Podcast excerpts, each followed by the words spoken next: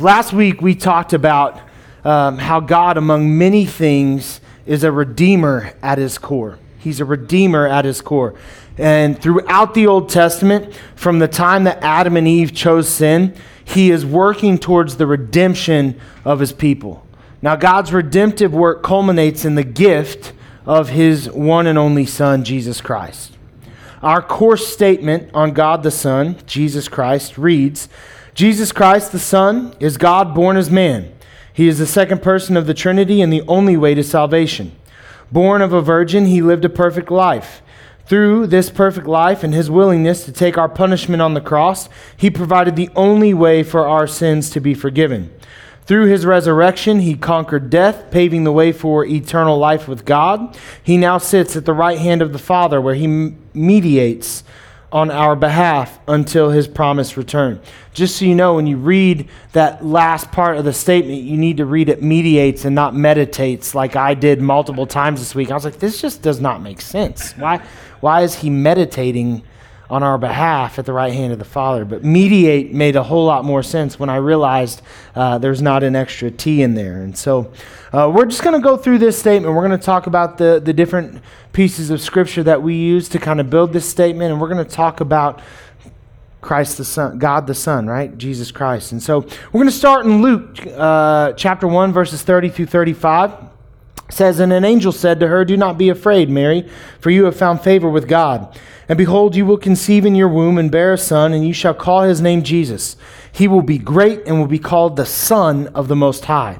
And the Lord God will give him the throne of his father David, and he will reign over the house of Jacob forever, and of his kingdom there will be no end. And Mary said to the angel, How will this be, since I am a virgin?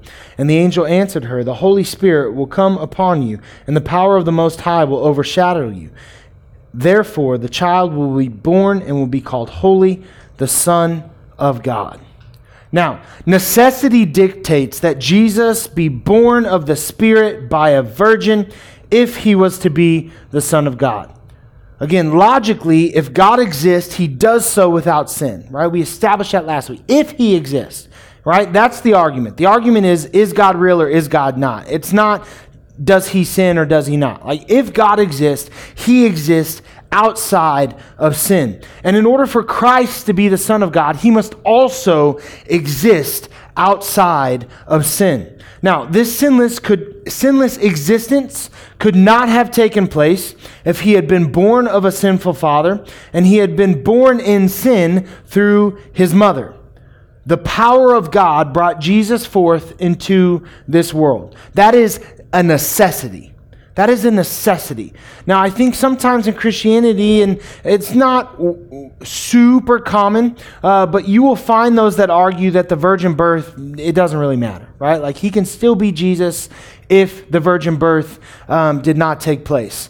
And I think they do that uh, because they are uncomfortable with the virgin birth. Like there's not, uh, we, we don't see a lot of virgins give birth right? Uh, I have never witnessed that happening at any point in my life. If you know a story, I guess let me know. But um, it's just not something that we see happen. And so people uncomfortable with that, trying to reconcile that uncomfortableness uh, with the rest of the world, trying to uh, make Jesus more palatable to them, will say, well, it doesn't matter if his he wasn't born of a virgin uh, because he can still be Jesus. And and I got to tell you, I just don't think that that's so. I don't think that that's the case. I think that this is theologically significant. The fact that he was born of a virgin and born uh, through the Holy Spirit because that means that he was able to enter the world without sin entering the picture. If Joseph is the father, he cannot be the offspring of God. If Joseph is the father, he cannot, Jesus cannot be the offspring of God. If Mary isn't a virgin, Christ's entrance into this world is sinful, and then Jesus cannot be God. Does that make sense? So logically, logically, he has to enter this world through the spirit of a virgin. Moving ahead in Luke, we're going to look at chapter 3. And uh, Luke kind of moves pretty quickly. It's like he's born, and then all of a sudden, like ministry starts, right? There's, there's some more wiggle room and a lot. But Luke chapter 3, verses 21 through 22, Jesus is getting ready. He's like on the, the precipice of his, his, his ministry, right? It's just getting ready to start. And he finds John the Baptist who's baptizing people and, and, submits himself to baptism, even though John doesn't want to do it, if you recall, because he's like, whoa, whoa, whoa. He recognizes Jesus, you're the Son of God. I should be baptized by you, not the other way around. And Jesus said, nope, this is right. It, for it is so. And, and he says, it says, now when all the people were baptized, and when Jesus also had been baptized and was praying, the heavens were opened, and the Holy Spirit descended on him in the in a in bodily form like a dove, and a voice came from heaven. You are my beloved son, with you I am well pleased. In this moment, God declares Christ his son, the son. But the gifting of his spirit solidifies Jesus as his equal. Now, in my mind, this is the most theologically significant moment when it comes to the form, formulation, formation of the idea of the Trinity. There are other scriptures, and we'll talk about them, where, where we kind of see Jesus being referred to as the Son, but this, in my mind, there's nothing more powerful and, and more solid as proof to the Trinity as this moment. God the Father bathes the Son in the Holy Spirit. The Holy Spirit is the Spirit of God. He is granting Jesus his Spirit at this time. It's almost as if we're seeing a passing of the torch, right? Up until this moment, God is actively working personally at all times. And it's not that he stops acting in this world, he's still very active in this world, but at this moment, it's like he's choosing Jesus to be the vessel. He's going to act through Christ, his son. And it's in this time he gives him his Holy Spirit. It's, it's in this moment that we almost see Christ's commission into godliness. See, he was chosen, he was prepared, here he is being confirmed.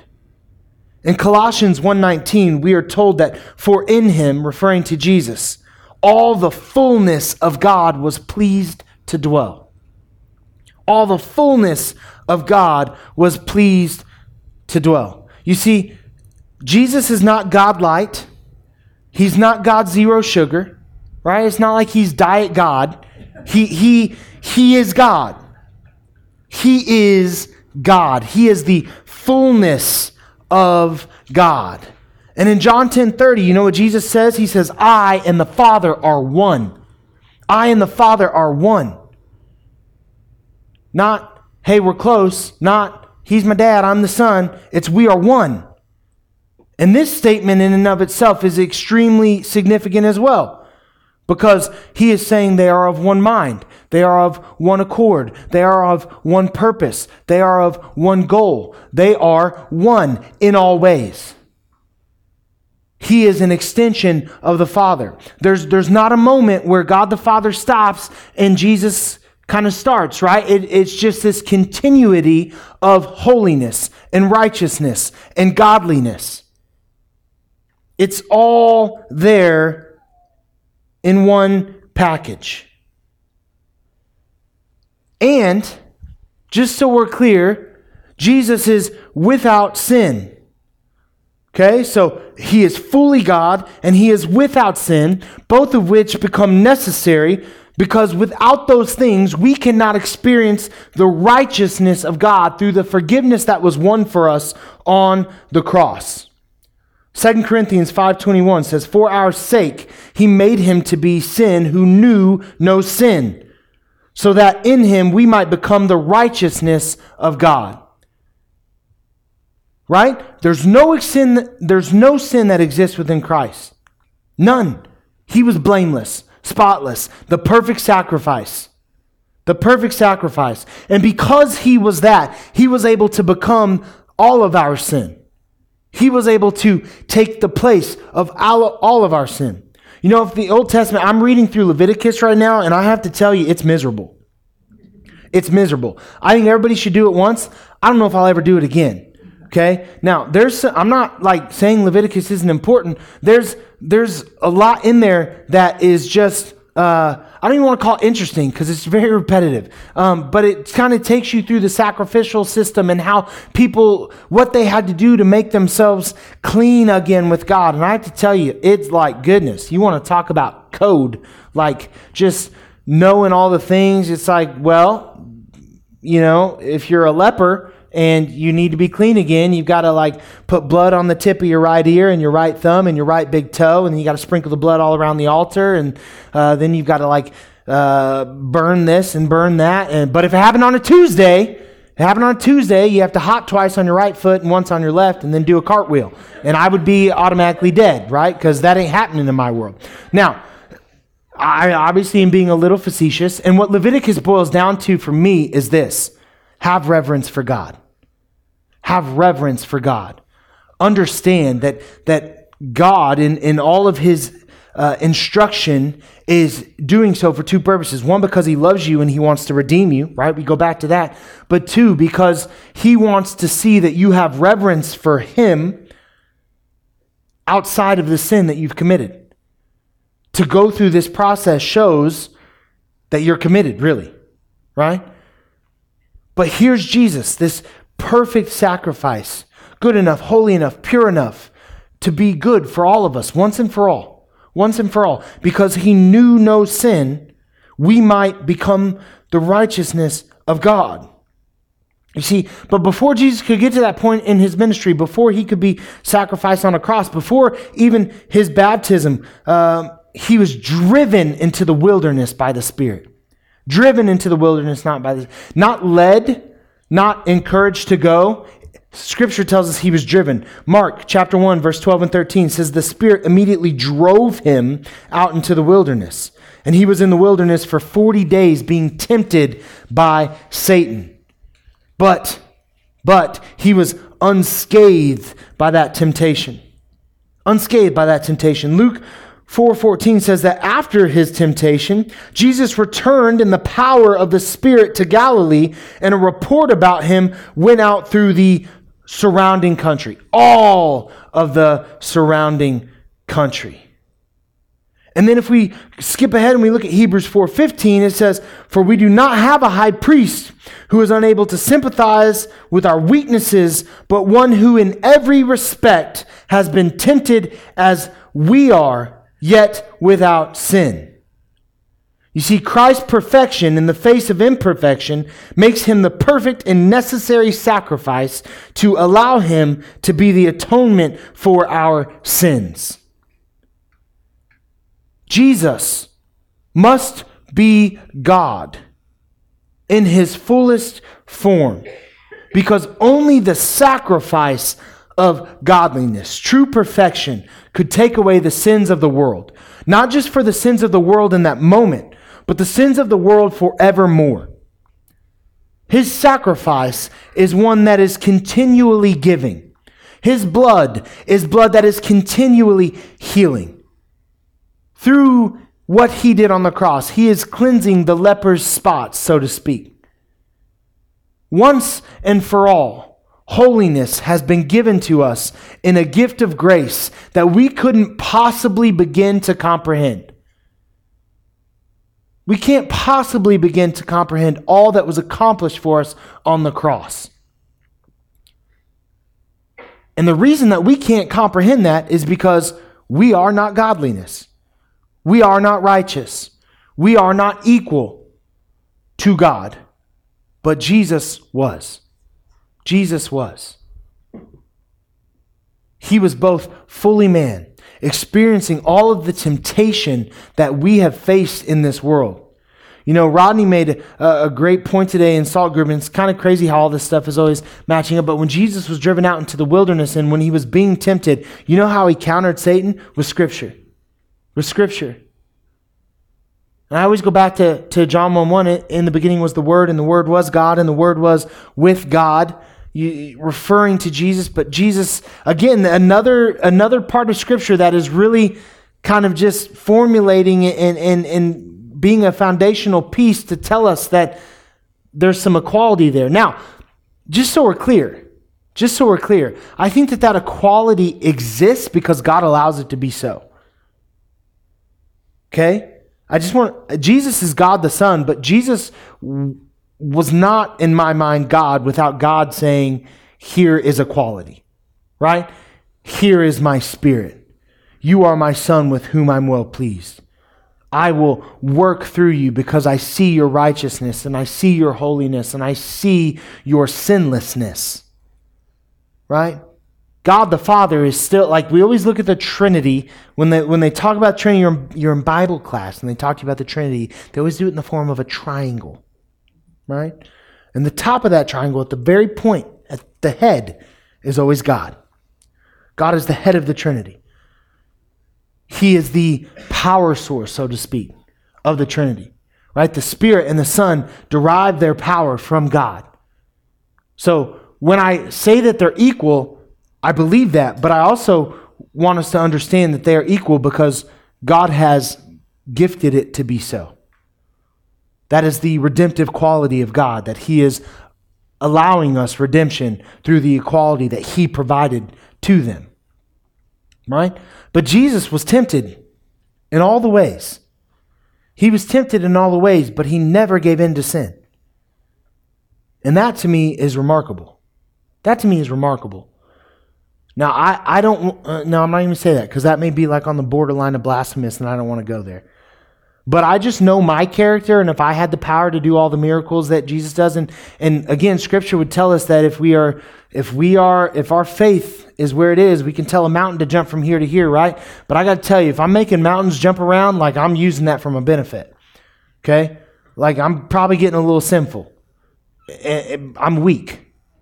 Like if I can turn water into wine, we're partying all the time. You know what I'm saying? Like uh, I, I just I have some weakness within me. It's good that uh, it didn't rely on me to be your salvation because y'all would probably freeze. I'm not giving you my coat, you know, like I'm sorry, bundled up, you know. So, so, but that's not Jesus. That's not who he is. He was able to sympathize with us and empathize with us because he experienced that temptation. But he's also able to bring about forgiveness for when we fall to that temptation because he never, ever, at any moment did. Ever. Ever. Not once. Not like have a time. Not like he was thinking about it, like mm, maybe this Friday, right? He just didn't do it. Didn't fall. Didn't fail. Only the sacrifice of godliness, true perfection, could take away the sins of the world. Romans 6:23 says, "For the wages of sin is death, but the free gift of God is eternal life in Christ Jesus our Lord.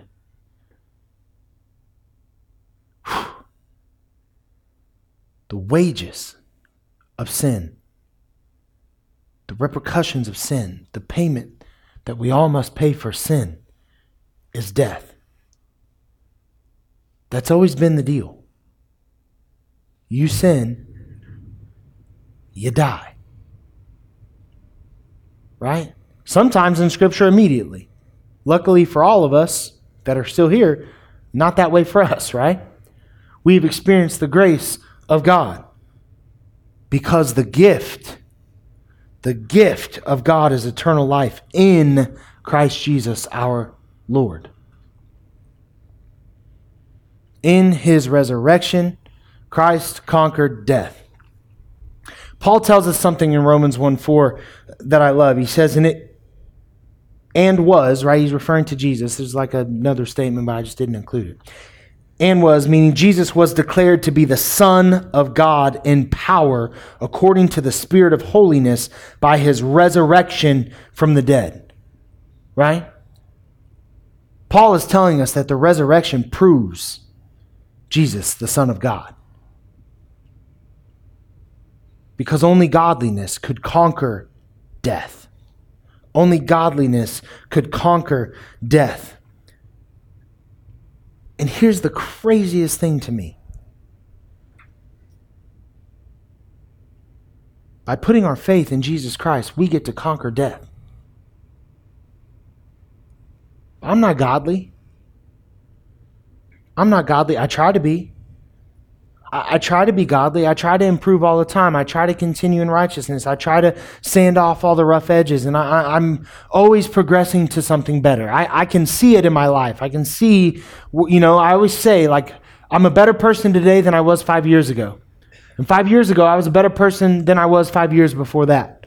And at some point, I was a sweet little chubby kid, like a little chair baby, and, you know, it was great. I don't know what happened. Uh, things went wrong. But, like, I can see this progression as I go through life. And it should be that way. It should be that way for the Christian. We should continually be working towards godliness. It's the race that we have been called to run.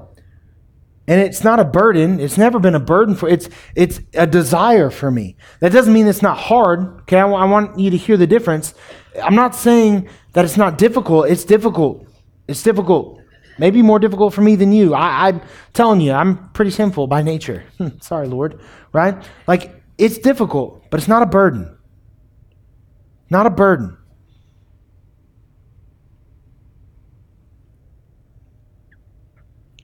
He was declared to be the Son of God in power according to the Spirit of holiness by his resurrection from the dead. Jesus Christ, our Lord. This is like Paul, you know, he kind of ends this like, Jesus, my man, you know? Like that's what I hear when he said, Jesus Christ, our Lord. Like he's dapping him up, you know? What's up, Maddie? You know?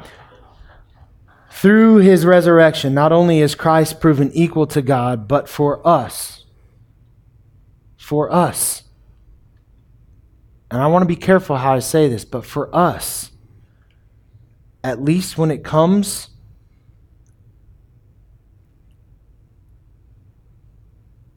at least when it comes to conquering sin and being able to experience life, he equated us to sons of God. I get the same title as Jesus Christ. What? I get the same title as Jesus Christ. Through Christ, I am seen as a son of God. Through Christ, you are seen as daughters of the living God? We get to be children of God? How? How? I'll tell you how. Jesus Christ, my man, our Lord. Only God can conquer death. Only God can conquer death. Jesus conquered death. Jesus is God. And you'll never hear me participate in little God theology. That's a thing. Look it up. It's scary. I don't think we're walking around like a bunch of little gods. But I think through the grace of what Jesus did on the cross, he has equated us to equal status, which is, at least in the realm of experiencing salvation and being resurrected into new life, just mind blowing. Just absolutely mind blowing. But that's the God we serve. Let's pray. God, I come to you right now and uh, Lord, again, I hope I created more answers than I did questions. Uh, but God, we are just in awe of you. We are in awe of what you were able to accomplish through Jesus. We were we are in awe of what Jesus was able to accomplish because he and the Father are one.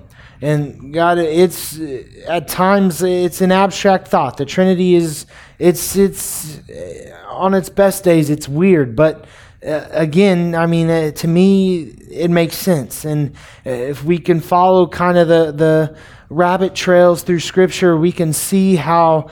Um, this idea is formulated, we can understand how this idea is true. And God, at the end of the day, it's true because you made it so. It's true because you made it so. It's easy to fall in love with Jesus. It's absolutely easy to fall in love with Jesus when you understand who he was as a person and you learn his character and how he treated others and the way that he built others up instead of tearing them down and how he was able to just be honest with them in love. It's easy to fall in love with Jesus when you really study who he was as a man But we can't forget that he was also God. And we can't forget that he was God because you are God. And I think sometimes we focus so much on the redemptive work of Jesus that we forget that the redemptive work of Jesus is the redemptive work of God the Father. And a lot of us are New Testament Christians, and I don't think that that's necessarily a bad thing, but God, we can't just be New Testament Christians. Old Testament matters as well. You are an Old Testament God and you are a New Testament God, and you are working all throughout Scripture. And Scripture, in and of itself, from Genesis 1 to the end of Revelation, is, is redemptive in nature. And you are calling us to step outside of ourselves, and you are calling us to be more than what we are, and you are calling us into righteousness, even when our own sinful hearts don't always want that. And because we fail, and because we screw up, and because we mess up, and because we just can't hit the mark by ourselves, you gave us Jesus Christ, your Son. And Jesus gave us Himself, knowing what He would accomplish on the cross by experiencing the worst possible death. And because He did that, because He did that, we, we get to share in His title as children of God. And I know that there are people out there struggling to comprehend this. And I know that there are people out there who find that hard to believe because it is hard to believe. It is hard to believe. And it's not how our world works. And it's not how we work. But it's how you work. It's how Christ worked. And you and He are one. God, I pray that you would give us all strength and courage and conviction as we continue to walk every day with you. Lead us into your righteousness, into your holiness. In Jesus' powerful name, I pray. Amen. Stand with us. Let's worship. Let's worship. Let's worship. Let's worship. He deserves it. He deserves it. If you have something that you need to pray about, come pray with me, please. I would love to pray with you this morning. If there's anything you need to discuss, it's what I'm here for. If you want to use our stage as an altar, you can go straight to Him. Isn't that great? Isn't that awesome? If you have a decision to make as far as salvation is concerned or membership is concerned, we can talk about that. If salvation, come now. Like, ah, let's take care of that now. I want to handle that now. But if it's membership, that can wait till after service. Come, come see me. Come talk to me. We can go through all the details. Uh, I just need your social blood type. And no, I'm just kidding. It's a little joke. Little joke. Enough of that, though. Let's worship.